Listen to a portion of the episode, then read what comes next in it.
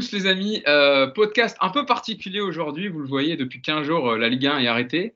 Euh, donc avec Paris United, avec tous les membres de la rédaction de Paris United, nous aussi on respecte les autorités sanitaires et le confinement, mais on s'est dit, quand on a du temps à tuer, pourquoi pas faire un podcast en visioconférence via, via l'application Skype, comme ça se fait un peu partout, et on s'est dit donc il y avait quand même des sujets à aborder. Et donc, c'est pour ça qu'on a décidé de, vous produire ce, podcast, euh, ce podcast, on va dire, Madine, euh, Madine domicile, Madine chez nous, avec l'équipe habituelle, évidemment, je vais vous dire qui est avec moi. Donc, tout d'abord, on va essayer de ne pas se marcher les uns sur les autres. Là, on est en, appel, donc on est un peu, n'est pas trop décalé, ça va, on n'est pas trop différé, mais pour que vous ayez une, très belle euh, connexion et une très belle écoute, on va dire, du podcast, que ça soit assez limpide. et, et, rapide pour vous, on va essayer de ne pas se marcher dessus. Voilà, je vais tout d'abord vous présenter l'équipe. Et évidemment, pour m'accompagner, Mousse. Comment ça va, Mousse? Comment tu vis le, confinement? Comment ça se passe déjà? Parce que j'imagine que les gens de Paris, les, fans de Paris United, veulent savoir comment ça se passe aussi chez nous, quoi, comme tout le monde. Salut Hugo et salut à tous les auditeurs. Bah écoute, euh, un peu comme tout le monde, hein, on prend son mal en patience. Euh, on respecte le confinement. C'est très difficile pour moi parce que je suis habitué à être H24 dehors. Mais bon, on le fait parce qu'on n'a pas le choix, c'est comme ça. Et bah, gros, grosse pensée à tous nos auditeurs. Et, euh, et le message, c'est restez chez vous, les amis. C'est bien. On voit que tu as écouté les infos, que tu respectes le hashtag restez chez vous. Et on passe en même temps. Exactement. On a une grosse pensée pour euh, tous les gens qui travaillent dans le, dans le, dans le domaine hospitalier, les infirmières, les infirmiers, les, médecins, euh, dans tout le corps même médicinal, que ce soit les médecins qui cherchent euh, un remède contre, contre cette pandémie, et tous les infirmières, les infirmières, même les caissières et caissiers qui travaillent dans les, dans les supermarchés et qui sont au plus près de la maladie, on va dire. Donc on leur fait un, un, gros big up et on leur souhaite beaucoup de courage pendant, pendant cette période un peu compliquée. Également avec nous, comme chaque semaine dans le podcast, Yacine Amned. Et toi, Yacine, comment ça va déjà? Et toi aussi, comment ça va le confinement? Bon, écoute, ça va. Hein. On va pas, on va pas non plus se On n'est pas, on n'est pas sous les bombardements. C'est juste euh, une période à passer euh, à la maison, euh, tranquille, pour éviter de tomber malade. Et puis, et puis voilà quoi. Il y a, pire, y a pire que ça. Après, c'est aussi, c'est aussi une expérience de vie. Hein. Voilà, on aura vécu ça. Après, on en reparlera en rigolant dans, dans quelques semaines ou quelques mois, mais, mais voilà, il y, y, a plus grave. Quoi c'est vrai que c'est euh, en tout cas une situation inédite quoi, pour, pour, beaucoup de monde, euh, pour beaucoup de monde évidemment. Et enfin, celui qui complète la bande, celui qui a intégré le podcast depuis début 2020, vous avez l'habitude de, l'entendre maintenant, Yannick Kamga. Comment ça va Yannick? Toi aussi, comment ça se passe euh, le confinement? Bah, Bonjour à tous, bonjour tout le monde. comme dit Yacine, c'est une expérience de vie. Et au final, et moi, j'ai décidé de m'en servir pour me fixer des objectifs, des objectifs sportifs. Donc, euh, T'arrêtes de boire, sérieux? T'arrêtes de boire? Ouais, mais, déjà, le confinement, on va un peu raconter, mais déjà, ça avait fait très fort, je buvais tous les jours, comme tout le monde, un peu la déprime. Euh, mais là, je me suis repris en main, j'ai arrêté l'alcool, sport tous les jours, pompe, euh, burpees, etc. À la fin du confinement, grande remise en forme. Eh ben, très bon programme. Et puis, rien de mieux que de, de faire une petite, euh, une petite, notre petite dose de foot, voilà, notre petite dose de PSG de la semaine qu'on a perdu depuis, voilà, la Ligue 1 est arrêtée depuis 15 jours maintenant. Donc on s'est dit, il y a quand même des sujets euh, intéressants à aborder pendant cette période de confinement. Alors évidemment, les sujets sont pas vastes parce que euh, y a, y a tous les championnats européens et même mondiaux commencent à être arrêtés un peu partout. Mais il y a un sujet notamment sur lequel on veut revenir en premier dans ce podcast, euh, c'est les conditions de, confinement des joueurs professionnels. Alors on a la chance d'avoir Yacine qui a travaillé pour un club pro pour les Tonon Gaillard dans les catégories jeunes. Et donc c'est une période un peu compliqué. Je vais m'adresser à toi, Yacine, en premier. C'est une période un peu compliquée donc pour les, pour les footballeurs professionnels euh, qui sont en contact permanent avec évidemment leur les préparateurs physiques de leur club. Comment ça se passe concrètement? Euh, On a vu quelques infos voilà, tomber des articles qui justement interrogeaient des joueurs pour savoir comment ça se passait, comment ça se passait, l'exercice physique. Comment ça se, se, conçoit justement le fait de, même si c'est une situation inédite pour les clubs, de travailler avec les joueurs et de leur permettre de garder, on va dire, d'être, de leur permettre de conserver un physique de, de footballeur, d'athlète? Bah, en fait, bah, c'est inédit euh, parce que c'est en cours de saison, mais c'est pas inédit parce que malgré tout, les joueurs, ils ont tous un programme euh, avant de reprendre la saison, euh, une semaine, dix jours avant de commencer à reprendre les exercices. Donc là, c'est un peu différent parce que ça arrive en cours de saison. le truc, c'est de, continuer à garder un coffre. Le problème, c'est que malgré, on peut faire toutes les séances qu'on veut, le rythme du match et il y, a, une donnée qui est, qui est importante dans le football, c'est le ballon. Et euh, le ballon, c'est quelque chose qui, prend de l'énergie euh, et des sollicitations musculaires. Et du coup, euh, on peut faire toutes les séances qu'on veut, on va garder une certaine capacité à faire des, efforts, mais ce sera jamais la même. Ça veut dire que là, le, problème qui va se poser dans quelques semaines, quand on va décider de reprendre ou pas la saison d'ailleurs, mais je pense au moins d'aller au bout, en fait, c'est qu'il va falloir aux joueurs à peu près, allez, comme ils n'ont pas complètement arrêté, qu'ils ont un programme à suivre et qu'ils sont suivis par les GPS, etc., on va considérer qu'il faut à peu près trois semaines aux joueurs pour se remettre dedans. Donc quand la date va être, de reprise va être fixée, il faut compter déjà à peu près trois semaines pour que les joueurs euh, retrouvent un certain rythme. Donc c'est plus après, en fait. Là, aujourd'hui, bon, ils ont un programme comme, euh, comme un peu tous les sportifs euh, qui font, qui font des sports individuels, en fait. Ils ont un programme à suivre tout seul avec musculation, un peu de cardio. Puis comme on peut pas sortir, bah, c'est tout ce qui se fait. Bon, après, ils ont de la chance aussi d'avoir les moyens d'avoir un tapis de course, un vélo et de varier les choses. Mais, mais le problème, il est plus mental, en fait, de, de jamais revoir ses potes, de pas faire du, du, du ballon et d'être enfermé dans un truc à faire euh, quelque chose de monotone, quoi. Vélo, euh, course, euh, muscu. Voilà, ça va, ça va quelques temps, mais, mais, c'est des footballeurs. Donc c'est plus mentalement que c'est dur de, de, continuer à, à, rester motivé. Il y a notamment, je lisais plusieurs articles justement sur le sujet, il y avait interrogé par, Eurosport, Alex Runarsson, le gardien de Dijon, qui expliquait qu'en cette période de confinement, justement, il faisait attention notamment à, l'alimentaire, ce qui est important pour, en même temps que l'activité physique, et qui faisaient attention au quotidien, mais enfin, ils font euh, d'habitude très attention au quotidien.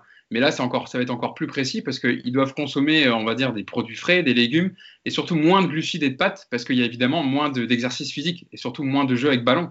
Donc, euh, il, faut aussi il faut aussi que l'alimentaire soit au rendez-vous en complément des exercices. Ouais, parce que comme ils font moins d'efforts et qu'ils sont moins dans le rythme du truc, eh ben, effectivement, c'est, il faut, en fait, il faut tout gérer. C'est-à-dire que l'alimentaire, les boissons sucrées, euh, voilà tout ce que tu te permettais un peu comme écart parce que tu savais que tu étais dans un rythme, dans un rythme physique intense. Bah, là, effectivement, quoi qu'il arrive, en termes de calories, il faut, faut, faut, faut, prendre, faut manger et ingurgiter moins de calories dans la journée. Et c'est compliqué aussi parce que, parce que tu as toute une alimentation qui est mise en place toute l'année. Et là, faut, pendant trois semaines, quatre semaines, bah, compliqué. Quoi. Il y a différents scénarios, Mousse, pour l'instant, pour la possible reprise de, la Ligue 1, euh, qui ont été envisagés par la LFP euh, pour terminer cette saison 2019-2020. Donc, il y a soit, ça serait un retour à la compétition en mai pour euh, finir le championnat autour du 15 juillet, soit un retour à la compétition plus tardif, on va dire en juin-juillet, pour finir le championnat en août-septembre. Et du coup, ça, ça demanderait une organisation au niveau européen pour le calendrier de la saison suivante et même de tous les championnats, où il y a un, possible retour à la compétition, ça sera en septembre, mais qui aurait évidemment des conséquences pour le foot européen et mondial. Notamment, on a vu, il y a le report de, l'euro euh, pour, pour, la saison prochaine, même le report même des JO, voilà, par exemple pour un joueur comme euh, Kylian Mbappé qui était possiblement conservé, euh, concerné.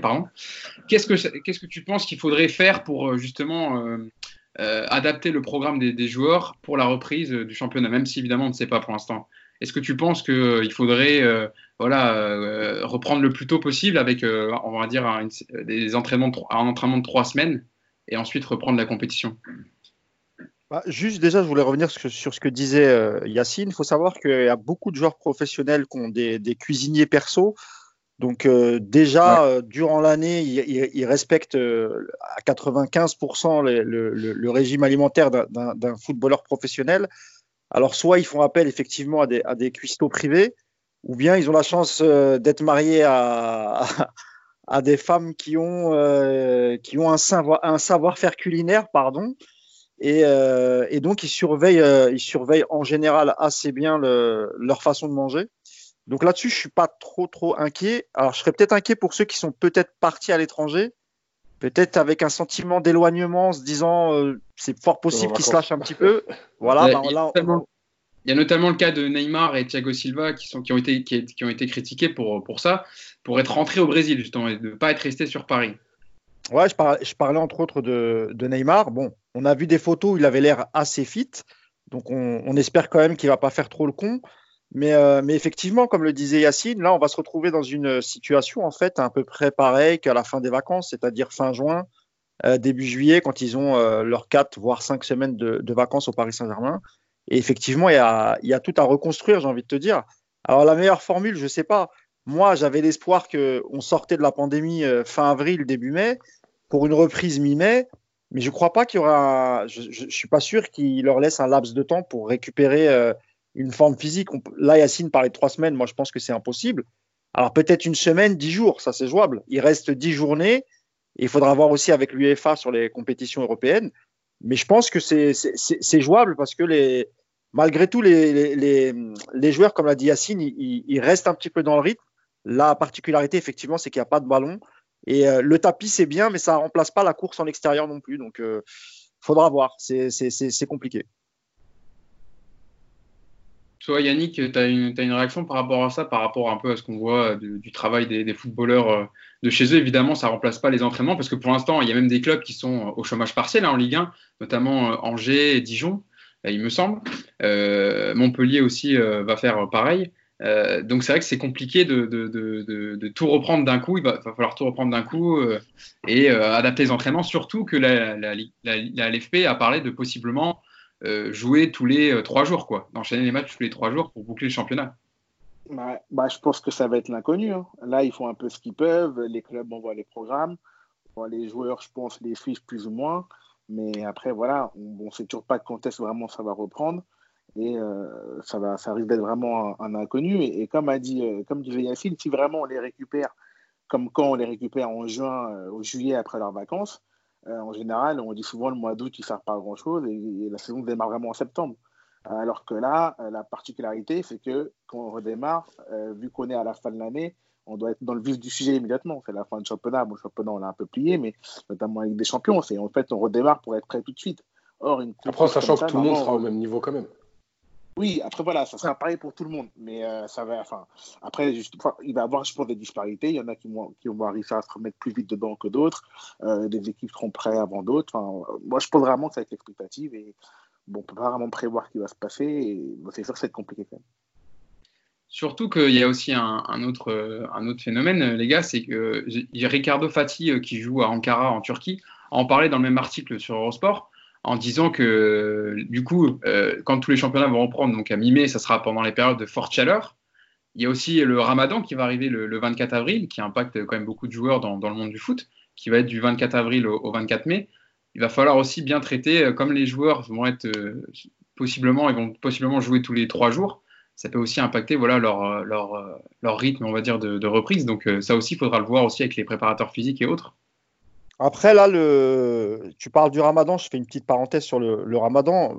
Euh, Fatih nous parle d'un championnat, effectivement, euh, d'un pays musulman, euh, la, Turquie. En France ou dans les pays européens, il y a des règles qui sont fixées parfois par les clubs qui interdisent aux joueurs de jeûner pendant cette période parce qu'ils sont sous contrat professionnel et qu'évidemment, tu ne peux pas t'entraîner sous de forte chaleur et en plus enchaîner les matchs. Tu as des joueurs qui, qui veulent absolument le faire donc ils trouvent des arrangements avec, euh, avec leur entraîneur. Soit ils jouent moins, soit ils sont remplaçants, etc. Mais c'est pas, le du match. Voilà, et tu en as une majorité qui, qui, ont des sortes de dérogations, qui se font faire des dérogations dans des mosquées euh, pour ne pas le faire, soit le rattraper plus tard, même si c'est pas évidemment, enfin, je vais pas rentrer dans les détails, mais c'est pas vraiment la règle, ou bien payer, euh, enfin, on va rentrer dans des, dans des détails qui ne concernent pas vraiment le foot. Enfin, ce que je voulais dire, Hugo, c'est que c'est pour moi, ce n'est pas forcément le problème. Et d'ailleurs, ce que, ce que je voulais dire pour rebondir par rapport à ça, c'est surtout que même si tu reprends la mi-mai, la, différence, c'est que tu as un putain d'objectif à aller chercher. C'est le, le quart de finale de Ligue des Champions. Donc je me dis, est-ce que ça peut remettre les joueurs assez vite dans le bain? Est-ce que cette motivation, enfin d'arriver en quart après trois saisons, ça peut peut-être les bouger aussi? Faudra voir. Mais euh, il y a quand même quelques, il y a des beaux titres à aller chercher pour la fin de saison. Donc euh, en espérant que ça les motive et qu'ils récupèrent assez vite leur, euh, leur niveau physique.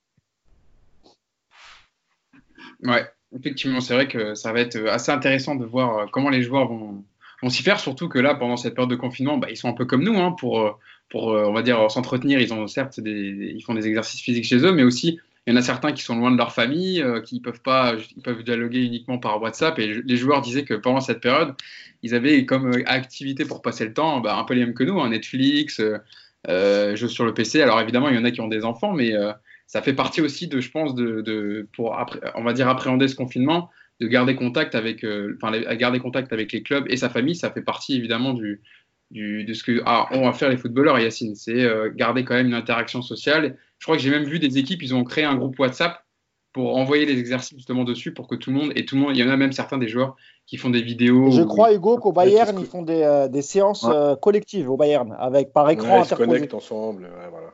bah, c'est intéressant. c'est compliqué. C'est vrai que c'est compliqué de garder une certaine euh, cohérence de groupe parce que là les, les, joueurs sont un peu dispatchés à droite à gauche. Euh, se côtoient plus depuis maintenant 15 jours et ça risque de durer encore un peu. Sauf Paredes et Di Maria qui sont voisins. Ouais, ouais. j'ai vu les vidéos. euh, très marrantes où ils s'échangeaient le pâté. Enfin, ils pâté. Ouais. Euh, donc, euh, donc voilà, après, c'est vrai que c'est une situation un peu, un peu bizarre et euh, inédite déjà, c'est sûr. Euh, mais très bizarre. Après, après le, le, le truc aussi, c'est vraiment que c'est pas, c'est pas le PSG, quoi. C'est pour tous les, les, clubs de football professionnels. Donc, euh, quand ça va reprendre, tout le monde sera à peu près logé à la même enseigne. Donc, euh... a... ah, on rigole, euh, Yannick et moi. Alors, pour expliquer au Hugo aux gens, on est en FaceTime en fait, on se voit tous. Bien sûr, on se voit euh, par Et en fait, quand tu as, parlé des, quand as parlé de Netflix et tout, il m'a envoyé un message en traître, Yannick, en me disant Hugo, il a eu un petit sourire en coin, mais je pense qu'il voulait évoquer l'abonnement gratuit de YouPorn. Ah. ah, pour les fouteux qui ont, qui ont, une femme, ils n'ont pas besoin. Hein. Ouais, mais t'es pas fouteux et t'as pas de femme. Ah, mais... Il faut quand même voir que Yannick est très bien renseigné. Hein. Yannick, qu'est-ce que tu as à dire pour ta défense? J'imagine que tu sais aussi. Même Jackie et Michel, ils ont mis ça en place. Hein. Ils l'ont mis sur ouais, Twitter. Je te ferai un comparatif à la fin du confinement. tu feras un petit bilan pour, pour, pour Paris United pour on, quels sont on va ouvrir un blog. Bon, on s'évade un peu du sujet, mais euh, euh, je sais pas. Toi, Yannick, tu, tu, après, on est nous aussi, on est des, on va dire, des sportifs. On fait aussi du sport. Euh, enfin, en tout cas, moi, j'essaie de faire du sport, de m'entretenir. Euh, toi, comment tu vois ça, Yannick, par rapport à la période où les joueurs doivent faire leur exercice et tout? Je trouve que c'est une situation quand même compliquée où, où, de toute façon, tout le monde est dans le même bord, il faut se serrer les coudes et puis. Je pense que là, typiquement, on est dans, le, dans la gestion personnelle. Je pense que chaque joueur euh, agira différemment et ben, ceux qui ont l'habitude de se prendre en main et ceux qui se prennent en main ne sont pas des enfants, je pense, feront ce qu'ils font. Et par contre, en revanche, d'autres, alors je ne sais pas si c'est lié au PSG ou, à d'autres clubs, mais c'est sûr que d'autres euh, qui ont pour habitude d'être un, peu plus laxistes euh, se laisseront sans doute aller. Donc là, on est vraiment dans la, dans la prise en main personnelle. Et euh, nul doute que, des, en tout cas, des gens professionnels assez rigoureux euh, pourront eux tenir un, un rythme et, et, les entraînements comme il le faut. Donc après, ça sera vraiment du cas par cas, je pense. Mousse, tu voulais réagir? Ouais, je voulais dire qu'aussi, il y avait une, il y avait une différence, et là, je parlais des joueurs du, du Paris Saint-Germain il y avait quand même une, une, légère petite différence entre ceux qui habitent en appartement. Euh, on évoquait Di Maria Paredes, mais, mais ce ne sont pas les seuls. Hein. On peut citer Marquinhos, euh, etc. Et puis, tu as ceux qui vivent euh, dans des grandes maisons avec euh, quasiment, parfois même un parc euh, qui leur sert de jardin. je pense à, à Léine Kurzawa. Et effectivement, quand tu as, as, un grand jardin, déjà, tu peux taquiner du ballon. Quand tu es en appartement, c'est compliqué. C'est bah, pas... Marquinhos, il a une maison. Il a un oui, Marquinhos, il a une maison maintenant, désolé, oui, dans, dans, dans les Yvelines. Il, il, a, il a emménagé l'année dernière, mais avant, il était, euh, je crois qu'il était sur Neuilly-sur-Seine, lui aussi, ouais, avec Silva. Di Maria, etc. Là, mais c'est vrai que ça fait une petite différence. Ouais. Ça fait une petite différence. Les vidéos de, de, de, sa femme, Carole Cabrino, mmh. qui filme, ils ont quand même un jardin, justement. Et, oui, c'est vrai, c'est vrai. souvent ces, ces exercices là-bas. D'ailleurs, il y avait une vidéo où Carole Cabrino, la femme de, de Marquinhos, expliquait qu'eux, ils avaient préféré rester euh, en France pour pas contaminer euh, les, leur famille, possiblement au Brésil. Donc, euh, voilà, Marquinhos, lui, en tout cas, a fait le choix de, de rester sur Paris. Bah, comme on en rigolait avec Yannick, Thiago Silva, il a reculé, reculé, finalement, il s'est retrouvé au Brésil, tu vois. Donc, euh, toujours pareil, quoi, tu vois. C'est toujours la peur qui le fait reculer. Bah, cette fois-ci, c'est jusqu'à. Jusqu'à dans son club, jusqu'à chez lui.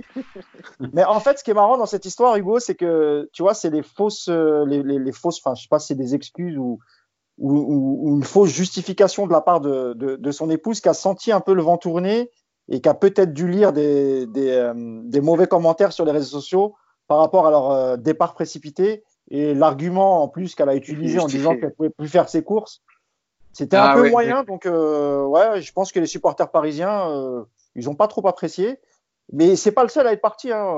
on aime beaucoup Cavani, mais lui aussi a choisi de, de partir. Donc on, on peut critiquer Sylvain, on peut aussi critiquer Cavani. Euh, voilà. Après, bon, je pense que je sais pas si c'est vraiment un problème en fait.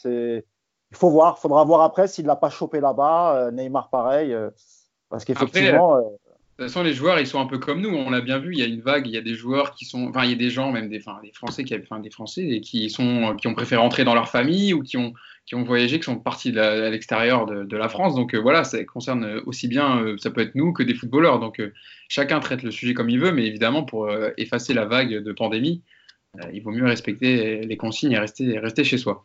Avant de passer sur notre, à moins, à moins que quelqu'un veut réagir sur la question, on peut, on peut un peu avancer.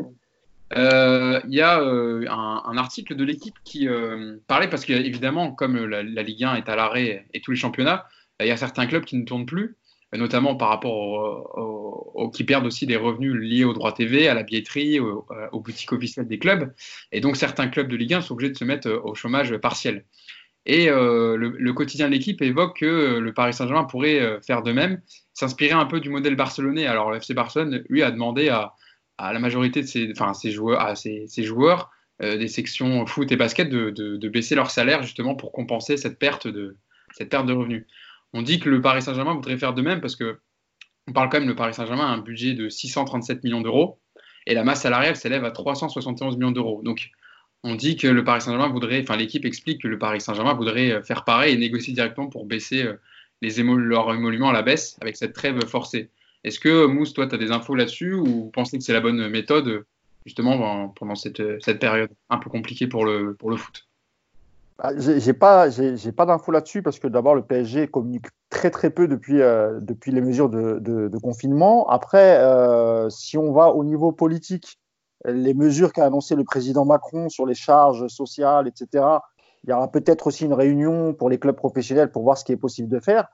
Après, euh, Prenons l'exemple de Montpellier. J'ai vu un article où, franchement, les joueurs, ils ont été cool. Quoi. Ils ont accepté de donner une partie de leur salaire. Alors, je pense pas que ce soit à 80%, mais même peut-être 5 ou, peut-être 5 ou quelques pourcents euh, aux, aux, autres salariés du club qui vont avoir des mesures de, chômage partiel. Donc, moi, je trouve que c'est aussi une bonne idée d'être solidaire comme ça.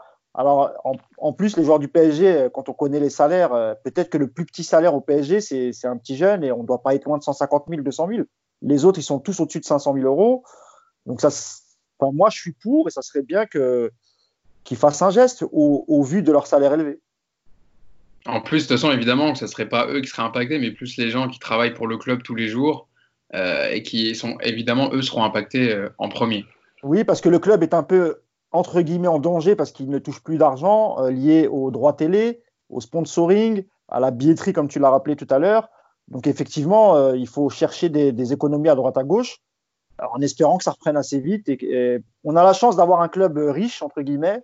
Ce qui est beaucoup plus compliqué, c'est pour les, clubs de milieu de tableau, voire de, bas de tableau. Là, c'est très très très compliqué pour eux. Oui, il y avait des clubs, euh, il y avait des clubs comme Yacine, comme Saint-Etienne. il y avait euh, Bernard Cayazo, président à Saint-Etienne.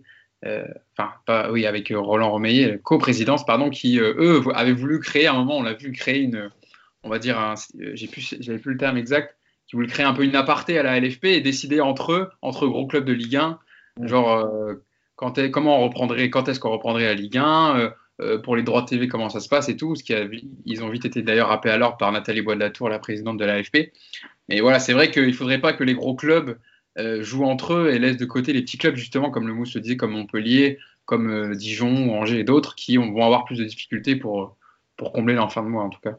Bah, c'est surtout que le, problème, encore là-dedans, c'est que quand ils se réunissent, bah oui, ils, se motivent entre, gros clubs, mais que euh, la Ligue 1 a fait 20 clubs et que et qu'à 6 clubs, tu fais pas un championnat. Si, tu fais le championnat d'Écosse où tu te rencontres 6 fois chacun. Et, on a vu ce que c'est devenu. Donc à un moment donné, il faut quand même tenir compte des plus petits. C'est aussi grâce à eux que tu existes. C'est eux qui, qui, à qui tu peux prêter des joueurs. Euh, c'est eux qui forment certains joueurs. Euh, c'est eux qui permettent d'avoir 20 clubs. Eux, voilà. Donc, euh, faut pas oublier que cette période-là va être très dure. Euh, elle va être très très dure quand ça va reprendre. Euh, il y a des clubs, et là on parle des clubs de Ligue 1, mais il y a la Ligue 2. Il y a les clubs de National qui, qui sont aussi pareil en train de viser la montée dans des championnats professionnels. C'est très compliqué. Et franchement, je crois que c'est vraiment pas le moment de, de, montrer le mauvais visage du football, à savoir que le foot business, que les gros clubs qui décident de tout. voilà, il faut que tout le monde se mette d'accord. Et je pense que c'est le plus important, que ce soit pour la date de reprise, etc. Parce qu'il y a beaucoup de décisions qui vont être prises là. Et franchement, l'impact, on ne se rend pas compte là parce qu'on est dedans. Mais, euh, mais ça va être une saison qui va, qui, malgré tout, qui va rester historique par rapport à tout ça, mais qui va, qui va marquer un tournant quand même dans, tout ce qui va se passer sur les, prochaines, les prochains mois. Oui, parce que surtout ce qui a rappelé Bernard Cayazo, qui est euh, président du syndicat des clubs Première Ligue, voilà, c'est une réunion entre plusieurs clubs de Ligue 1 et du conseil de surveillance Saint-Etienne. Il rappelait sans aide de l'État. de Première Ligue, de Ligue 1. Première Ligue, c'est. En... Non, non, non, parce que euh, l'association s'appelle Première Ligue. ah, pardon. Ok, d'accord, excuse-moi. Pardon. Euh, il disait que sans aide de l'État, c'est la moitié des clubs pro qui déposeraient le bilan. Les cinq grands championnats européens ont déjà perdu 4 milliards d'euros. Ouais, championnat entre 500 et 6 millions d'euros. Et même en cas de chômage partiel, euh, l'écrasante de partie salaire des joueurs reste à la charge des clubs, donc c'est pour ça qu'ils s'inquiétaient. Euh. Après, déjà, il y, a une mesure qui pourrait être prise, c'est celle des collectivités, parce que la plupart des clubs euh, louent leur, leur stade aux, municipalités. C'est le cas aussi du, Paris Saint-Germain, hein, qui, paye, qui paye un loyer pour pouvoir jouer au Parc des Princes à la mairie de Paris. Donc peut-être qu'il faudrait peut-être trouver un arrangement entre les collectivités et certains petits clubs, qu'on puisse déjà suspendre ça et voir pourquoi pas rembourser au prorata de ce qui a été payé. Euh, enfin, j'imagine que voilà, tout le monde va se mettre autour d'une table pour essayer de régler ces, petits problèmes économiques. Non, mais dans, tous les cas, je voulais ajouter un petit mot. C'est sûr qu'il y aura des, mesures de prise. Et on parle même au niveau européen. Il, enfin, il est tout à fait possible que le FPF euh, soit mis en parenthèse pour cette année. Évidemment, ça aurait un. pas que, la Ligue 1 Ouais, ça, aurait, ça va avoir un gros, un, gros impact de toute façon. Hein. Ça va décaler un peu tous les l'échiquier, on va dire, euh, européen et mondial notamment. Bah surtout si, euh, comme je l'ai lu tout à l'heure, il y a possibilité d'annulation du championnat en Italie parce que c'est le pays où il y a le plus de cas. Euh, alors mm. là, ils réfléchissent de plus en plus à annuler le championnat parce que même pour gérer l'après, même s'ils sortent de la crise, et j'espère du fond de mon cœur qu'ils sortiront le plus rapidement possible, j'ai une grosse pensée pour le peuple italien. Eh ben, est-ce qu'ils est-ce que euh, est-ce qu'ils auront les est-ce qu'ils auront pas les mains liées? Est-ce qu'il n'y aura pas d'autres choses à faire beaucoup plus urgentes que de reprendre le championnat. Parce que si mm, mm. tu annules le championnat d'Italie, quid du quart de finale de la Juve Est-ce que Lyon gagne sur tapis vert? Est-ce que la Juve peut jouer quand même cette compétition? Il y a, voilà, c'est pareil. Donc, euh, on n'est pas tous au même niveau euh, en Europe. Il faudra voir aussi l'après-gestion de crise. C'est pour ça que l'UEFA va avoir du boulot. Hein. Ouais pour, euh, pour planifier tout ça. beaucoup de fédérations et syndicats et les clubs vont avoir euh, du, l'économie en général, dans tous les cas. Mhm. Bon, de toute façon, ça, ça impacte évidemment pas que le foot, cette crise sanitaire. Bon, les gars, on va se faire notre petite page mercato en deuxième partie du podcast. Je sais que vous l'attendiez. On va évidemment, il y a quelques rumeurs déjà sur. Euh, on va évidemment parler du mercato du Paris Saint-Germain. Alors certes, les championnats ne sont pas finis, les championnats n'ont pas de date de reprise indiquée, mais il y a déjà des bruits de couloir, puisque évidemment les clubs, avec ce temps, euh, on va dire, euh, offert, entre guillemets, euh, on travaille déjà, planifie déjà pour la saison prochaine les possibilités de recrutement, et notamment au Paris Saint-Germain, il y a beaucoup de joueurs en fin de contrat. alors ce que je vous propose, c'est qu'on va, faire, on va évoluer ligne par ligne pour évoquer un peu les dossiers voilà, qui, qui concernent le mercato du Paris Saint-Germain. Alors déjà, on peut se poser la question sur le poste de gardien de but. Donc Kaylor Navas, lui, il restera. Euh, évidemment. Euh, Alphonse Areola, lui, c'était juste un prêt, donc peut, enfin, va possiblement revenir. Là, de ce que je lis de la presse espagnole, apparemment, il ne le garderait pas pour la saison prochaine. Sauf qu'en deuxième gardien, il y a Sergio Rico, euh, le gardien prêté par, Valence. on a vu quelques informations, Mousse, comme quoi le Paris Saint-Germain voudrait, ne voudrait pas conserver Sergio Rico, qui pourtant a fait quand même pas mal de matchs cette saison, des, plutôt des bons matchs. Qu'en est-il de la situation de Sergio Rico? Ah, moi, je pense que cet été, le, Leonardo était un peu dans l'urgence. Euh, il fallait absolument qu'il trouve un gardien. Alors, il faut bien comprendre que Navas, c'est pas du tout Leonardo qui l'a fait, hein, c'est Antero Henrique, qui avait un accord euh, fin mai ou début juin, il me semble. Et ensuite, quand il a pris son poste, euh, il a validé le, il a validé le, transfert. là, aujourd'hui, on a un grand gardien. Hein, on, ne va pas refaire son CV. L'idée de Leonardo, je pense, effectivement, s'il ne garde pas Rico, c'est pas parce qu'il lui reproche certaines choses, comme on a pu voir dans un papier récemment. Excuse-moi, Mousse, c'est prêté par Séville. Hein. Je dis Valence, c'est une bêtise. Prêté par Séville. Non, oui, prêté par Séville, euh, qu'il l'avait déjà prêté dans un club anglais. J'ai oublié le nom. Euh, Fulham, voilà. C'était en... en, deuxième division d'ailleurs. C'est ça, hein? Ouais. Euh, qu'est-ce que je voulais dire déjà? Oui, euh, donc non, l'idée en fait, c'est de, de, de, faire venir Donnarumma. Ça, euh, ça, on le sait parce que depuis 2017, il est, il est suivi au PSG, toujours par, par Antero Henrique, via son agent Mino Raiola, qui est, qui est aussi l'agent de Verratti, Areola, etc. Donc l'idée, c'est peut-être. Alors tout à l'heure, tu as dit que le Real peut-être n'allait pas, pas garder Areola. Moi, j'ai vu d'autres articles sur d'autres médias espagnols qui disaient le contraire. je ne sais pas vraiment. Je ne sais pas vraiment. Après, euh, d'après ce que j'entends à droite à gauche, il est plutôt apprécié, Areola, euh, dans le vestiaire du Real. C'est quand même un, international français. Euh, moi, ça ne m'étonnerait pas que le Real le, garde en, doublure de, Courtois. Et je pense que lui, être doublure au Real Madrid, ce sera moins embêtant qu'être doublure au, Paris Saint-Germain. et Donnarumma, c'est une vraie piste parce qu'il ne veut pas prolonger au Milan. Le Milan a besoin d'argent. Il lui restera un an de contrat cet été et il s'achève en 2021. Euh, Mino Raiola euh, sait qu'au PSG, il aura un bon salaire, un bon contrat. Et je pense que Donnarumma, si on lui dit voilà, tu seras peut-être encore doublure une année, le temps de faire la transition, ça peut le faire. Et ça tournerait autour des 30-35 millions pour, euh, pour arracher sa, sa dernière année de contrat. Donc c'est une piste qui est plutôt plausible. On le sait, Leonardo qui, aime bien se pencher vers la Serie A pour aller chercher des joueurs. Euh, en, plus, euh, Mousse, ce qu'il me semble, euh, Alphonse Areola, il n'y a pas de clause, il n'y a pas d'option d'achat hein, sur son prêt. Il n'y a, pas d'option d'achat. Par contre, Rico, Rico, lui, a une, une option d'achat sur son prêt au, Paris Saint-Germain. maintenant qu'on a fait le tour, bon, on a fait le tour pour les gardiens de toute façon, on peut passer à, la défense. et là, il y a beaucoup de, de cas évoqués, notamment Yacine Thiago Silva. alors, on l'a dit sur Paris United, d'après les informations que nous avons. Euh, Thiago Silva ne poursuivra pas l'aventure euh, en, fin de, saison. Donc, Marquinhos, évidemment, euh, sera le pilier de la défense la saison prochaine, possiblement capitaine, comme ça a été déjà le cas plusieurs fois cette saison. Mais quid de, qui pour, le, pour l'épauler? Yacine, tu verrais, toi, bon, même si je sais un peu, je connais un peu tes, opinions là-dessus, tu verrais Kimpembe en titulaire à gauche ou tu irais chercher un défenseur, comme c'est évoqué notamment par la presse transalpine de l'autre côté des Alpes? Alors, on évoque les dossiers de Khalidou Koulibaly, le défenseur de Naples, donc qui coûterait assez cher, et euh, de, de le défenseur de l'Inter Milan. Ben, en fait, le truc, c'est toujours. Alors, je suis pas le comptable du PSG, donc euh, je vais pas me prendre pour le comptable du PSG.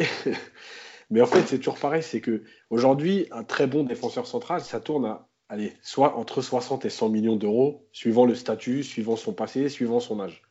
Euh, aujourd'hui, Paris, d'après Calcio Mercato, justement, ils sont sur Skriniar, le défenseur de l'Inter de Milan, on estime que le prix va tourner autour de 70-80. Il faut trois bons défenseurs centraux au minimum pour faire une saison. Ça, c'est le minimum. Il y a déjà Diallo. Bon, voilà, il peut faire l'affaire pour dépanner. Euh, il faut voir dans l'axe que ça peut donner sur la durée. Kimpembe Marquinhos, c'est une charnière qui tient la route. Donc aujourd'hui, le truc, c'est plus, moi, je, verrais plus la chose en me disant, est-ce que je vais mettre 100 millions sur un défenseur ou est-ce que j'ai d'autres choses à faire aujourd'hui, un recrutement plus prioritaire ailleurs j'ai une charnière qui tient la route. J'ai déjà un remplaçant, c'est Diallo. À la limite, à la limite, parce que bon, Marquinhos, il sera titulaire, mais pour faire tourner, tu peux toujours jouer avec Kerrer dans l'axe sur certains matchs. Je parle pas des gros matchs, attention. Euh, voilà, donc, est-ce que ça vaut le coup de mettre entre 70 et 100 millions sur un défenseur? Je sais pas. Moi, honnêtement, je partirais. Marquinhos, Kimpembe, c'est quand même 24 ans de moyenne d'âge. Euh, c'est des matchs de haut niveau. On sait, qu'ils les ont déjà fait. C'est-à-dire que pas on n'attend pas quelque chose. Ils ont déjà fait, que ce soit Barcelone, euh, le 4-0. Euh, voilà, donc, moi, je partirais là-dessus et recruter, pourquoi pas, alors, à la, limite, un autre joueur en devenir moins cher. Comme ce qu'ils ont fait avec Marquinhos à l'époque, euh, comme ce qu'ils ont fait avec Diallo. J'irai pas forcément mettre 80 millions sur un défenseur central. Yannick, je vois que tu veux réagir. Ouais, ben, je trouve quand même que l'équation, elle est compliquée parce qu'aujourd'hui, Yacine dit tu as 23 défenseurs centraux pour faire une saison. Ben, aujourd'hui, les trois, c'est Thiago Silva, c'est Kipembe et c'est Marquinhos. Donc, on va Voir dire. Hein. Moi, je trouve, voilà, moi, je trouve que c'est quand même trois interchanges à faire dont le haut niveau est assuré. Si tu gardes hmm. que euh, les deux, Marquinhos et euh, Kipembe, mais ton troisième, ça devient Diallo Pierre, eh ben, je trouve que tu perds, en, qualité et en profondeur surtout. Parce que faire souffler, c'est bien, mais s'il y a blessure, par exemple. Donc, tu te présentes dans des gros matchs euh, avec Diallo ou KR en défense centrale. Donc, je pense quand même que euh, si Thiago Silva euh, n'est pas conservé, il faut peut-être pas un titulaire, mais il faut un troisième défenseur central de haute qualité.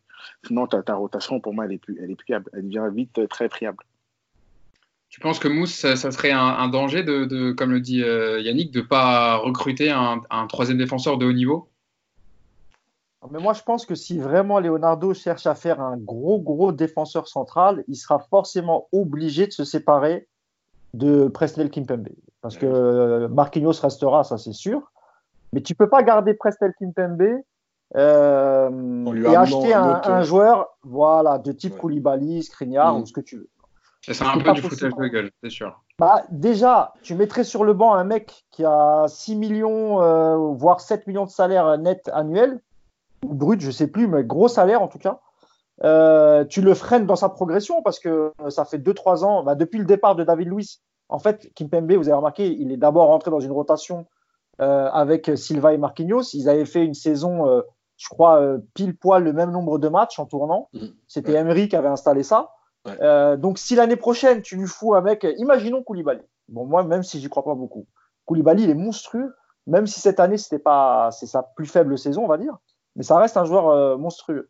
Bah, tu le tues, Kipembe, parce que forcément, c'est pas Marquinhos que tu vas mettre euh, sur le banc, c'est ton capitaine l'année prochaine. Donc, c'est compliqué. Moi, je pense que, comme Yacine, c'est pourquoi pas garder cette charnière-là? Le match contre Dortmund a prouvé que les deux, ils peuvent sortir des super gros matchs. Et, et, on a Diallo en, dans la rotation. On a un mec comme Kwasi, si on arrive à le faire signer, euh, même ouais, si. Euh, Leipzig pousse, je, pousse beaucoup quand même. Je sais, je sais, mais je crois que. Alors, moi, j'arrive jamais à prononcer son nom, mais j'ai lu un, un, article tout à l'heure. J'ai vu passer un article. Ou pas Mécano, c'est comme ça qu'on dit? Ça. Ouais. Voilà, apparemment, il voudrait quitter. Voilà, apparemment, il voudrait quitter Leipzig. Ouais. Donc euh, voilà, il y, a, il, y a, il y a, aussi d'autres joueurs euh, bons en Europe et qui coûtent pas forcément, comme l'a dit, euh, comme l'ont dit Yannick et Yacine, euh, à plus de 70 millions. Donc euh, il faudra voir. Ouais. Moi, pour moi, je préférais repartir au moins encore une année avec Kimpembe Marquinhos, voir ce que ça donne. Et si effectivement là, tu as des doutes, et bah, tu essayes l'année d'après. Mais moi, je pense qu'on peut faire une saison avec ces deux-là, mais il faut deux bons backups derrière, je suis d'accord. Voilà, c'est ça. Moi, moi, moi, je suis pas contre le fait que euh, Kipembe Marquinhos peut très bien prendre la charnière, mais il euh, faut que le troisième soit d'un niveau supérieur à ce qu'on a là, je trouve, euh, en termes de troisième, ne serait-ce que pour des blessures. Parce que n'oubliez pas qu'il y a aussi en attaque où il va falloir recruter, parce que Icardi, il a une option d'achat, mais s'il mais s'il veut pas rester, tu peux lever l'option d'achat. Le PSG peut lever l'option d'achat. Et le revendre derrière. Voilà, et le revendre derrière avec une petite plus-value, c'est pas un problème. Mais il faudra quand même récupérer un, un, un super numéro 9 et ça court pas les rues, hein, les, les, les, top players en numéro 9. Quoi. Et puis plus, plus livre, sur le terrain, plus, plus, les joueurs sont chers. Ah oui, c'est ça. ça. Et vous allez voir que plus on va avancer dans les lignes, plus ça va coûter cher. en plus, tu as raison de l'évoquer, mais ça va faire des boules de neige. Par exemple, imaginons, donc si Icardi ne reste pas, Cavani en fin de contrat, il peut recruter un numéro 9. Imaginons que Mbappé, un des deux, ou Neymar quitte la capitale, donc ça ferait rentrer de l'argent dans les caisses, donc possiblement. Donc évidemment, c'est un peu un jeu de chaise musicale, on va dire. Euh, pour concerner, enfin, alors je voulais aussi dire sur le cas quand même de Khalidou Koulibaly, il y avait un article du Parisien en février qui évoquait que, alors je ne sais pas si ça peut jouer évidemment, mais peut-être, son agent qui avait dit que, que Khalidou Koulibaly avait fait un peu le tour de la question en Italie, que cette année il avait des problèmes physiques, mais dû aussi euh, aux complications, on va dire, le, lien cassé, on va dire, entre les joueurs et le président. On l'a vu la situation avec De Laurentiis, où les joueurs n'avaient pas voulu euh, faire cette mise au vert qui avait créé un peu une guerre interne. Euh, Koulibaly avait l'article du Parisien disait que euh, Koulibaly avait acheté un appartement euh, à Paris dans le 15e arrondissement euh, pour un peu plus de 4 millions d'euros apparemment un magnifique appartement sur les toits parisiens. Est-ce que ça peut être un signe mousse que possiblement Koulibaly prépare le terrain pour son arrivée à Paris? Bon, Samuel Eto'o a toujours eu un magnifique appartement dans le 16e arrondissement de Paris. Ok, vous l'avez déjà joué. Vous l'avez déjà vu jouer dans un club en France? Moi, personnellement, je ne l'ai jamais vu jouer ni à Marseille, ni au Paris Saint-Germain. Ronaldo aussi. Donc, Ronaldo voilà. Donc ça, ça c'est typiquement le genre d'article où peut-être ce jour-là, il n'y avait pas beaucoup d'infos, tu n'avais rien à faire, et tu t'es dit, alors je dis pas que je dis pas que c'était pas le cas, hein, mais des joueurs professionnels qui investissent dans des villes où ils ne jouent pas, où ils ne joueront jamais, ça existe partout sur la planète. Tu as des joueurs français qui ont des appartements à New York, tu as des joueurs anglais qui ont des appartements à Paris. Enfin, ça, pour moi, c'est pas du tout un argument qui fait que ouais. voilà, c'est ça, ça peut être juste un investissement point barre quoi, tu vois. Mais euh, pour moi, ça va oui, absolument rien dire. L'article ne dit pas si euh, Koulibaly va signer ou non au PSG. Il relatait juste le fait que ah, je le, le, titre. Le titre était un peu racolé, je me rappelle. Hein. Je l'ai l'article. je l'ai l'article. Khalidou Koulibaly, le titre c'est met un pied à Paris en achetant un duplex à 4 millions d'euros. Bah ouais. Alors, le titre, il n'est pas en couleur, mais un pied à Paris. D'accord, ok. Non, on est dans l'article, parce qu'évidemment, il ne faut pas s'arrêter au titre. Les premiers textes, le premier paragraphe, le, le, projet a fait beaucoup parler dans le petit monde de l'immobilier du luxe parisien. Un appartement duplex dans le 15e arrondissement avec un incroyable toit terrasse donnant sur la Tour Eiffel. Après, après avoir eu du mal à trouver preneur, le bien en restauration a finalement, été séduit, a finalement séduit un acquéreur très particulier il y a quelques semaines, Khalidou Koulibaly.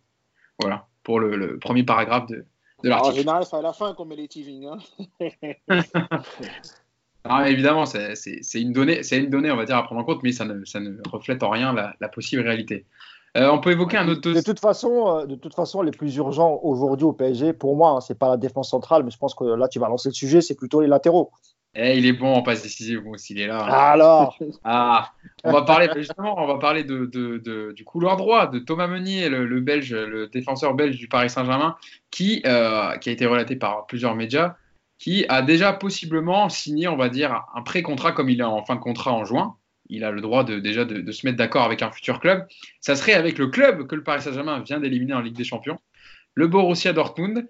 Euh, le Borussia, en fait, il serait un peu là dans, les différents articles, ils expliquent que, le clan Meunier attendait une prolongation du Paris Saint-Germain, mais qu'ils ont été déçus de ne pas avoir de, retour positif, on va dire, et un contrat surtout longue durée. Alors que Dortmund lui proposerait un contrat de 4 saisons avec une très belle euh, prime à la signature et un, contrat avec un salaire bien supérieur que ce que lui propose le Paris Saint-Germain. Donc euh, là, on se prépare, on se dirige vers un départ de, Meunier. Moi, d'après ce que je sais, Hugo, euh, pour moi, moi on me dit qu'il a signé. Enfin, le contrat a été signé. c'est un contrat. Alors, il y a, ça diverge sur la durée du contrat, parce que moi, on m'avait dit 5, mais possibilité de 4 plus une option, avec une prime à la signature d'au minimum 5 millions d'euros et ça peut être encore plus. Donc, euh, et puis Dortmund est coutumier du fait, ils font, ils font souvent ce, ce, type de bonnes affaires. Ils avaient réussi à obtenir pour pas grand-chose, je crois, le prêt d'Ashraf Hakimi pour deux saisons. Et euh, ça a été un joueur qui a eu beaucoup d'impact sur cette équipe. Donc ça, c'est cool pour Dortmund. Et puis là, ils vont récupérer un joueur qu'on aime ou qu'on n'aime pas, Thomas Meunier. Enfin, pour moi, c'est une super affaire pour eux. quoi. Il, il sort d'un club qui a, qui a, joué la Ligue des Champions pendant, pendant quatre saisons. Euh, il, est, est, il, est, il, a quand même certaines qualités et en plus dans le dispositif de, de l'ami Favre, effectivement, il peut, il peut jouer lui aussi sur un couloir comme l'a fait Ashraf Hakimi euh, euh, cette saison avec, avec Dortmund. Donc ça, c'est une très bonne affaire pour Dortmund. Et je regrette que nous, euh, voilà, comme pour les Kurzawa, comme pour Cavani, euh, même si Cavani c'est un peu à part, qu'on récupère zéro sur un joueur qu'on avait payé 10 millions, il me semble, ou 12 millions, et qu'on aurait pu revendre 30, 35 millions, 40 millions. Quoi. Ouais, ça, euh, évidemment, c'est des trucs de, précédents. Yacine, tu voulais réagir sur, euh, sur Thomas Meunier, sur le fait que voilà, Thomas Meunier va partir, donc ça fait un défenseur droit en moins. Levin Kurzawa, pour parler du couloir gauche, est aussi en fin de contrat et devrait euh, quitter la capitale en fin de saison. Donc il faudrait un arrière gauche. Parce qu'on parle du dossier du défenseur central, mais ça va être aussi important de recruter au poste de latéraux. Ouais, après, Meunier, je, suis un peu déçu depuis deux ans. Je trouve qu'elle avait fait des deux bonnes premières, euh, une ou deux bonnes premières saisons, je sais plus. Mais euh, je suis un peu déçu depuis un an et demi, deux ans. Euh, après, je trouve que c'est vrai que la gestion, elle n'est pas bonne parce que parce qu'on doit, on doit être capable à Paris de ne pas laisser autant de joueurs aller au bout de leur contrat et, partir gratuitement, malgré tout. Surtout avec le fair play financier. C'est plus ça. donc c'est une erreur. Euh, et c'est vrai qu'en plus, euh, tous arrivent un peu, euh, un peu en même temps, c'est-à-dire qu'à gauche, il va rester qu'un seul joueur, c'est Bernat, avec Diallo qui peut faire les deux, entre enfin, défenseur central gauche et latéral gauche. De l'autre côté, finalement, il ne reste plus que Dagba et, et Kerrer. Donc, ouais, et puis, et puis quand on connaît le rôle malgré tout des latéraux aujourd'hui, c'est vrai que c'est des, postes, des postes quand même importants.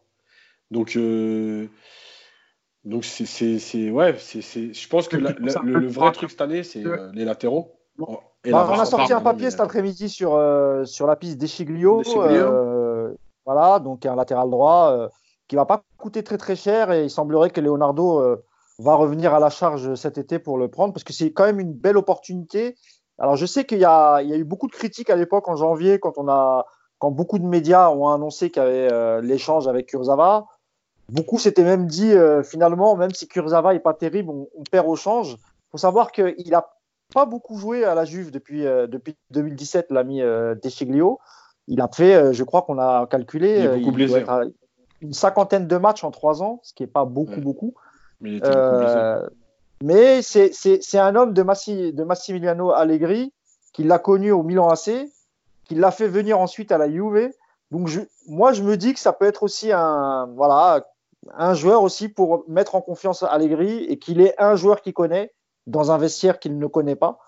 Donc c'est aussi peut-être, et ça ne sera pas le seul, je crois aussi, on m'a dit, mais je ne suis pas sûr, il faut que je creuse encore, qu'il y a peut-être aussi euh, Alexandro qui serait sur les tablettes de, de, Leonardo pour, euh, pour l'été prochain. Mais encore une fois, faut que je, voilà, faut qu'on creuse un peu cette affaire-là. Alexandro, qui avait été aussi cité plusieurs, euh, plusieurs mercato d'affilée au Paris Saint-Germain, qui peut être aussi, qui pourrait être mis en concurrence avec Bernat. Ça, ça, peut être, ça peut faire une belle concurrence. Bernat, Sandro, c'est deux bons joueurs. Donc, même si Sandro, ces derniers mois, enfin, c'est peut-être cette dernière saison ou ces deux dernières saisons un peu moins bien qu'avant. Mais, mm. Après, Alexandro, évidemment, c'est pas le même prix que Desiglio. Hein. Alexandro, ah, il faudra mettre international brésilien, titulaire à gauche à la Juventus. Euh, c'est un très très bon défenseur. Alors certes, il n'a pas fait une saison extraordinaire, on va dire pour l'instant, mais ça reste une référence au poste de latéral gauche. On parle justement.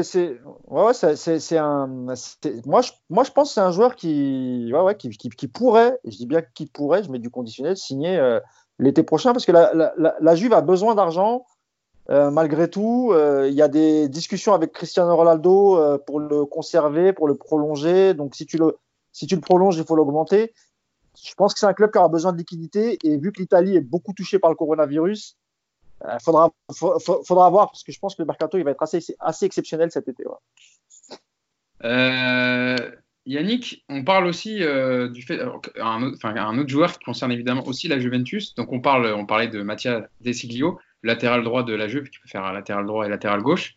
Euh, mais on parle aussi d'un dossier qui, que voudrait boucler Leonardo, c'est euh, au poste de sentinelle, euh, la piste de Miralem Pjanic.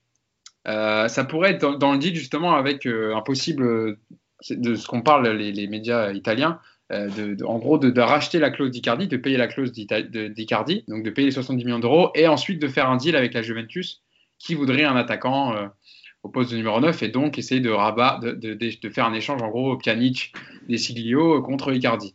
Est-ce que toi tu penses Yannick que Miralem Pjanic en sentinelle ça pourrait être euh, le joueur qu'il faudrait au Paris Saint-Germain euh, à ce poste depuis le départ de Thiago Motta euh, il n'a jamais été C'est un peu une allégaine, Pjanic. Il me semble ça fait pas mal d'intersaisons maintenant qu'on en entend parler. Jusque-là, il me semble que le joueur n'était pas vraiment disposé à, à, à revenir. Bon, il semble que récemment, euh, il ait dit lui-même que ça pourrait l'intéresser. Écoute, euh, après voilà. Il a quel âge déjà, lui? 32, 31 29 ans, Pjanic. Ouais, il est encore assez jeune. 29 ans Ouais. Ah, j'ai l'impression qu'il joue depuis 20 ans, Pjanic. Ouais, je me rappelle de lui à Metz, moi. Donc, euh, tu vois, oui, Lyon, enfin, ça fait longtemps à Metz. À Metz, c'est à Metz. C'est à Lyon, évidemment. Mais oui, il y a la. Oui. Non, non, je disais qu'il était à la depuis 2016. Donc, euh, ça fait non, par rapport à ta question, on se dit que ça fait longtemps que, que ce dossier-là, euh, on en entend parler, qui revient un peu chaque été. Jusque-là, le joueur n'était pas euh, disposé à quitter l'essai et à revenir. Voilà, maintenant, avec tout ce qui se passe, peut-être que ça pourrait l'intéresser. Après, nous, au niveau de l'effectif, bon, écoute, pour te dire pourquoi pas. Il hein. faut, faudrait voir. Après, voilà, on a quand même un Paredes qui en ce moment n'est pas trop mal. c'est encore un joueur qui, on va dire, en termes de profil, est assez petit, euh, alors qu'on disait plutôt qu'un peu chercher un peu de la taille. C'est encore un joueur d'Allegri, quoi, tu vois. aussi, tu vois vrai, effectivement. Ah, le puzzle se met en place. Bon, pour arriver euh, par la place, à la place de M. Thomas Tourel. il semblerait. Ah, Tourelle, ça semble. Ouais, franchement, ça semble. ça, ça semble. Enfin, nous, on l'a annoncé, mais oui, oui, pour moi, il partira, il n'y a aucun problème. Mais, Quoique, euh... comme on l'avait vu avec Polo, euh, le, le Bayern, c'est plus très cher pour lui maintenant. Hein, vu que, ouais, moi, moi, je te dis qu'il. Ah, mais moi aussi, je l'ai dit. Là, il tient, moi, je dis bien, là. Moi, je dis qu'il partirait du PSG. J'ai pas dit qu'il allait au Bayern, parce qu'on a même fait un papier en disant que finalement, peut-être que Flick finalement fait, fait l'affaire et, et qu'il pourrait rester, euh, qui pourrait rester euh, au Bayern Munich, tu vois. Donc, euh, mais Manchester a, surveillé, a surveillé Manchester United pour. Il y a toujours la première ligne, hein, au cas où. Ah. Yacine, toi, tu signerais pour Miralem Pjanic au poste de sentinelle au PSG, même si Leonardo parle souvent quand il veut un numéro 6, de, un numéro 6 avec des sens.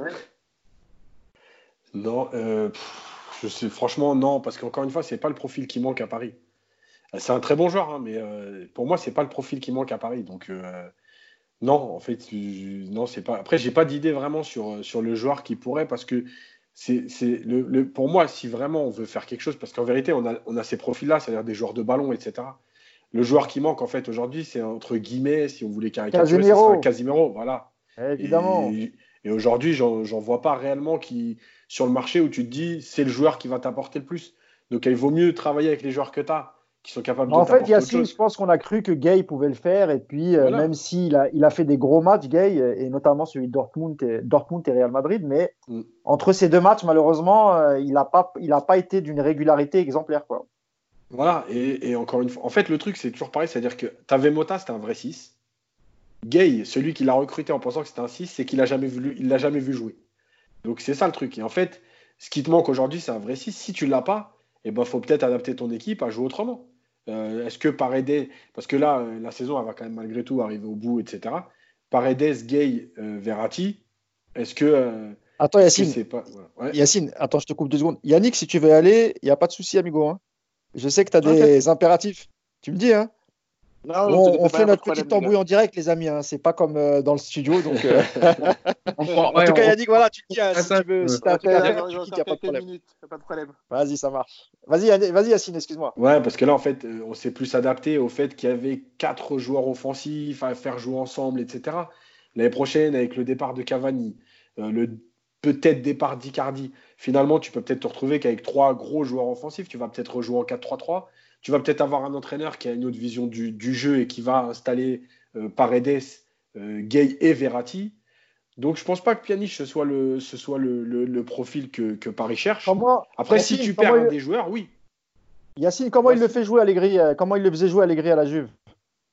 Bah, souvent avec, euh, avec Marquisio, avec euh, en fait à- ouais, un peu à, 3 au milieu. C'est vrai que c'est un 6, mais en fait, c'est pas dans. Allegri, il a pas un, ouais, mais il a pas un 6 euh, comme Casemiro, par exemple. C'est pour ça que je dis ça. C'est-à-dire Ah, que si tu cherches le Ah. profil Casemiro, c'est pas bon. Maintenant, sûr. si tu perds Paredes, par exemple, voilà, Pjanic, oui, dans un milieu à 3 avec trois joueurs de ballon, il n'y a pas de problème. Mais encore une fois, si c'est pour te retrouver avec 4 ou 5 joueurs du même profil, moi, je vois pas, la- je vois pas l'intérêt, en fait. Surtout Hugo, quand. il a raison. hein, les, les questions de centimètres, tu avais raison de le signaler, Hugo, parce que Oui. euh, Leonardo a- en avait parlé. euh, donc, ça serait pas logique de ramener. euh, Par contre, euh, ah, même si c'est pas son poste, même si c'est pas son poste, c'est un joueur qui est suivi depuis longtemps aussi du côté du PSG. C'est pas une sentinelle, hein, c'est un milieu de terrain euh, plus euh, plus relayeur, c'est Milinkovic-Savic. Ouais. Et, euh, et, et- Là, il- avec il la a saison vraiment, c'est ce que j'allais dire. Il a une cote incroyable euh, au vu de sa dernière saison parce que la saison Ouais. d'avant, c'était pas terrible. La saison d'avant, c'était déjà un peu moins bien. Et cette saison, et quand on voit le classement de la Lazio, effectivement, ça va être, même si euh, le, le président euh, Lolito, euh, c'est Lolito Lolita? Lolito, hein, de la Lazio est très très dur en affaires, ça va être compliqué de, de garder un joueur comme Milinkovic-Savic. Et je suis pas sûr que le PSG, euh, le euh, avec, avec les clubs concurrents qu'il va y avoir pour le prendre, puisse euh, l'attirer. Il faudra vraiment faire de gros efforts pour pouvoir attirer Milinkovic Savic parce que il y a, il y a la Juve, il y a les clubs comme la Juve qui, vont, qui voudront aussi le récupérer. Donc euh, voilà. Et puis il y a aussi Sandro Tonali dont on n'a pas parlé, euh, qui est très Ouais. très très suivi de Brescia par, euh, par Leonardo, qui a été supervisé à plusieurs reprises cette saison. Euh, donc à voir. Mais bon, pour moi, Tonali, ça va être compliqué pareil parce qu'il est, très attaché à son pays. Il a une offre de la Juve qui, est, qui va être difficilement refusable. On verra. Même que Antonio Conte à l'Inter voudrait le prendre pour, pour la saison prochaine. Il y a aussi l'Inter qui serait dessus aussi. hein. Après, eux, ils ont déjà fait un gros milieu l'été dernier avec euh, Nicolo Barella. Je ne sais pas s'ils auront les moyens de refaire encore un, un- Parce que là, ça va coûter cher, hein, euh, Ah bah. Hein. L'été dernier, c'était 30-35 millions, mais il voulait Ouais, pas partir. Euh, il voulait finir la saison, il voulait, mon- il voulait faire la Serie A avec Brescia parce qu'il montait. Euh, du coup, euh, ouais, compliqué. compliqué. Le seul, le seul avantage, pour- enfin le seul avantage, le seul truc qui fait que Tonali va pas prendre autant, c'est qu'il n'y a pas l'euro. Parce qu'avec l'euro en étant Ouais. sélection italienne, son prix il aura encore explosé. Et c'était d'ailleurs, tu as raison de te souligner, Yacine, parce que c'était aussi une des raisons pour lesquelles il voulait pas quitter l'Italie, c'est ouais. parce qu'il voulait absolument euh, faire être sûr d'être euh, Ouais. dans le, le groupe De jouer italien en fait. pour l'euro. ouais, ouais. C'est Et vrai. puis on le sait, comme des Coupes du Monde ou des Euros peuvent faire euh, effet loupe et faire prendre une valeur marchande à des joueurs euh, qui explosent euh, pendant les compétitions là. Euh, pour parler maintenant de plutôt de, de l'attaque, donc on a évoqué un peu tout à l'heure, c'est euh, Mauro Icardi. Qui est prêté par, par Inter Milan avec option d'achat, donc à hauteur de 70 millions d'euros. C'est vraiment le sujet, on va dire, phare niveau mercato du Paris Saint-Germain, puisque ça pourrait avoir aussi un effet boule de neige, puisque pour l'instant, avec sa situation actuelle, le fait que Thomas Tourel ne compte plus vraiment sur lui, que Edinson Cavani soit passé devant lui dans la concurrence, ça le pousserait à vouloir rentrer en Italie euh, est-ce que le Paris Saint-Germain euh, peut se permettre de laisser partir un attaquant comme Mauro Icardi, sachant que Edinson Cavani sera en fin de contrat et lui va partir? Faudra, faudra, voir, euh, les discussions qui, auront lieu en, fin de saison avec Vanda, son, épouse et agent. Si, effectivement Leonardo annonce l'arrivée d'un nouveau coach et qu'effectivement il est, euh, il est italien euh, et qui vient de la Juve, peut-être que ça suffira à convaincre Mauro Riccardi s'il a une discussion avec le futur coach, que ce soit Allegri ou un autre, ça, ça suffira peut-être à le convaincre de rester et, et aussi voir le, le, système parce que là on, on parle d'Allegri, mais si effectivement c'est lui, euh, Allegri, Yacine, je, je, parle sous ton contrôle, il, il, peut jouer avec différents systèmes, on est d'accord? Allegri, ouais, il peut jouer à 3 derrière, à 4, avec deux attaquants, oui, ça, à 3 Exactement. Devant, ouais. Ah ouais. c'est pour ça qu'il voilà, il y a, quelques. Enfin, pour moi, aujourd'hui, si tu poserais la, si tu poses la question à Mauro, à mon avis, il te dit non. J'ai pas envie de rester au vu des derniers matchs et, de la situation avec Tuchel.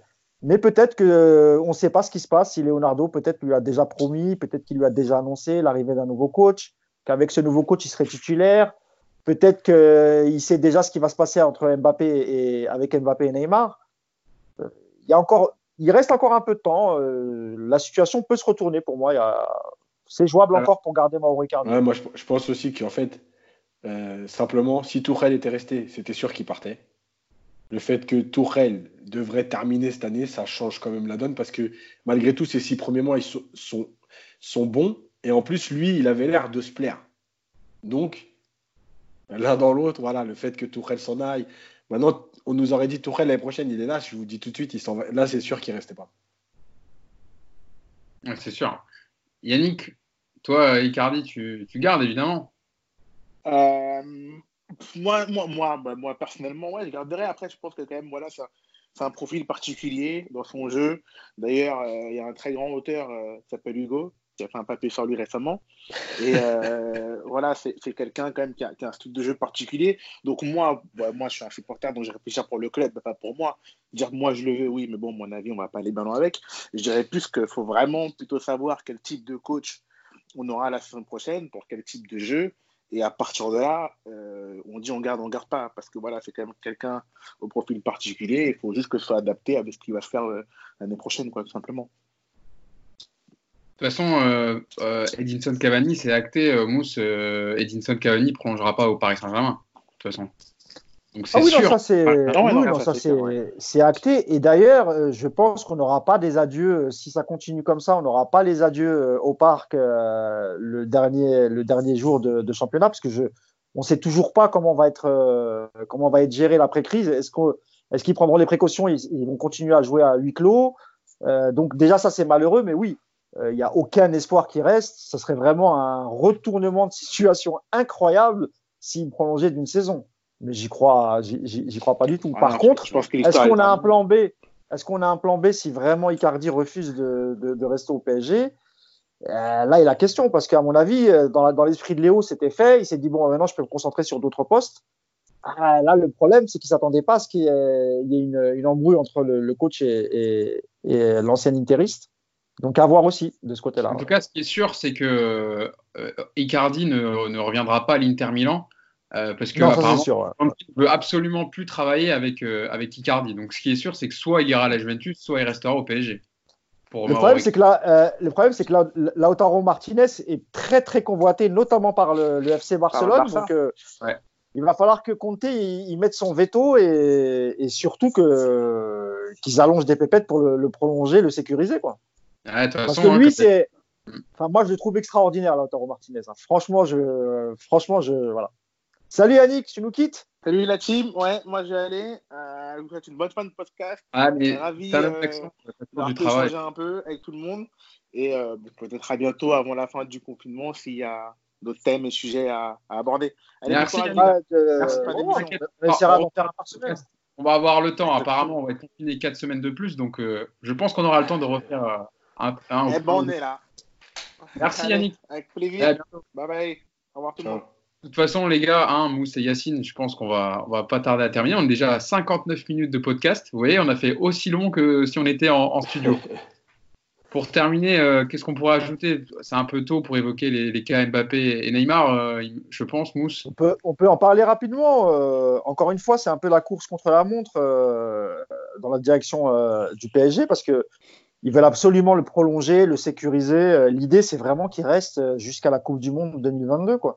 Que ce soit un peu le, porte-étendard du, Paris Saint-Germain et quelque part aussi du, Qatar, forcément.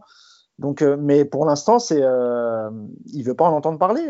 Les derniers échos qu'on a, a- il, il est pas tout à fait ouvert à la discussion parce que je pense que lui aussi veut voir qui va débarquer en tant que coach la saison prochaine, le recrutement qui va être fait. Et, et je suis sûr aussi que Neymar est un peu dans, dans cette vision-là. Donc, euh, faut- et, et puis le parcours en Ligue des Champions. Tout est- ça. tout- ça peut être conditionné. Si tu vas loin, si tu vas en finale et voir euh, par bonheur tu l'emportes, quelle raison tu as de plus de rester au Paris Saint-Germain Franchement, tu as tout gagné. Donc il n'y a pas de raison qu'il reste. Ouais. Après, tu peux aussi prendre le problème en inverse, c'est-à-dire, euh, je suis peut-être dans le club actuellement qui a le plus le- de possibilités de gagner euh, la Ligue des Champions euh, tous les ans. Enfin, évidemment, si le Paris Saint-Germain fait un gros parcours en Ligue des Champions, tu vois ce que je veux dire. En ce moment là, qui, qui- enfin, quelle équipe se dégage en vrai en Ligue des Ouais, mais est-ce que Champions? tu crois pas, Hugo, que lui, il a envie de Attends, voir aussi autre Parle chose, c'est-à-dire, c'est-à-dire jouer contre des équipes un peu plus fortes, évoluer dans un championnat un peu plus compétitif? Tu Ouais, comprends ce que je veux dire? Ouais, bien sûr, mais là, tu, là, tu voudrais, euh, enfin, tu vas où quoi? C'est ça pour Neymar. Tu, tu retournerais au FC Barcelone? Tu retournes Pas en Espagne? forcément. Ah non, pas forcément. T'es pas obligé de retourner au, au FC Barcelone. Tu peux jouer à Londres. Tu sais, Ouais, c'est une ville qui- qui- qu'il aime beaucoup aussi, Londres. hein. Avec son pote Hamilton, il était souvent chez lui. hein. Manchester City vont être interdits de recrutement, par exemple, hein, donc, avec le fair play Je t'ai- financier. Je, je t'ai dit Londres. Je Oui. t'ai pas dit le nord de l'Angleterre. C'est pour ça que j'ai- pas cité Manchester City. exprès. Arsenal, Arsenal qui est rama comme tout, me dit pas que ça sera Arsenal. hein. Alors ça peut être Ah, euh, je, te, Tottenham. je te parle pas d'Arsenal, ça peut être, euh, ça peut être Chelsea, ça peut être, euh, tu Chelsea. vois, on sait jamais. hein. Chelsea, c'est hein, euh, maintenant avec Lampard. Hein. Avec le départ de William, on sait jamais, parce que on Non, dit non, que William Chelsea, c'est aussi risque parce qu'ils n'avaient pas le droit de recruter, mais Oui, bien pas sûr. que les mercato de l'année prochaine, Non, c'est ils sûr. vont se rattraper. Non, mais tu as raison de- d'insister là-dessus, Yacine. Mais c'est vrai que Mais, Lampard. mais il le peut tout aussi bien rester, Hugo. hein. Neymar est, est- est pour l'instant parti pour rester, donc de toute façon, il n'y a pas d'affolement. hein. Mais pas entre les deux, moi je pense que s'il y en a, enfin, pour moi, celui qui a le plus de chances de rester, c'est Neymar. Je suis d'accord. Parce- hein. Je suis assez que, d'accord. parce que, voilà, comme tu as dit, effectivement, il n'y a pas non plus euh, 50 possibilités, alors que Mbappé, il est très jeune, qu'on sait qu'il y a des clubs qui sont capables de mettre l'argent, et que lui aussi, je pense que malgré tout, euh, comme l'a dit Mousse tout à l'heure, ouais, ouais, il a fait le tour en France. Il a fait le tour des stades, il a marqué ses, ses 70 buts en 3 ans, il a, euh, il, a, il a tout gagné en France. Voilà, à un moment donné, moi, il faut, faut- Ouais, vas-y. Et, juste pour ajouter un mot sur, sur Mbappé, euh, il faut pas oublier que le, la saison où il signe chez nous en 2017, l'an- l'été où il signe chez nous, euh, avant de rencontrer Unai Emery euh, et, euh, Ouais, ouais. et, l'autre, comment il s'appelle, et Luis Ferrer, pardon, plus Antero Henrique, qui, qui ont réussi à le convaincre, il a quand même rencontré Guardiola, Zidane et, Wenger. Donc ça, ça, ça prouve qu'il est ouvert aussi à la première ligue. Et, je pense d'ailleurs qu'à l'époque, Guardiola, il aurait peut-être même pu le convaincre euh, avec le style de jeu, l'équipe, et- etc., etc. Donc euh, Mbappé, on l'annonce souvent au Real Madrid.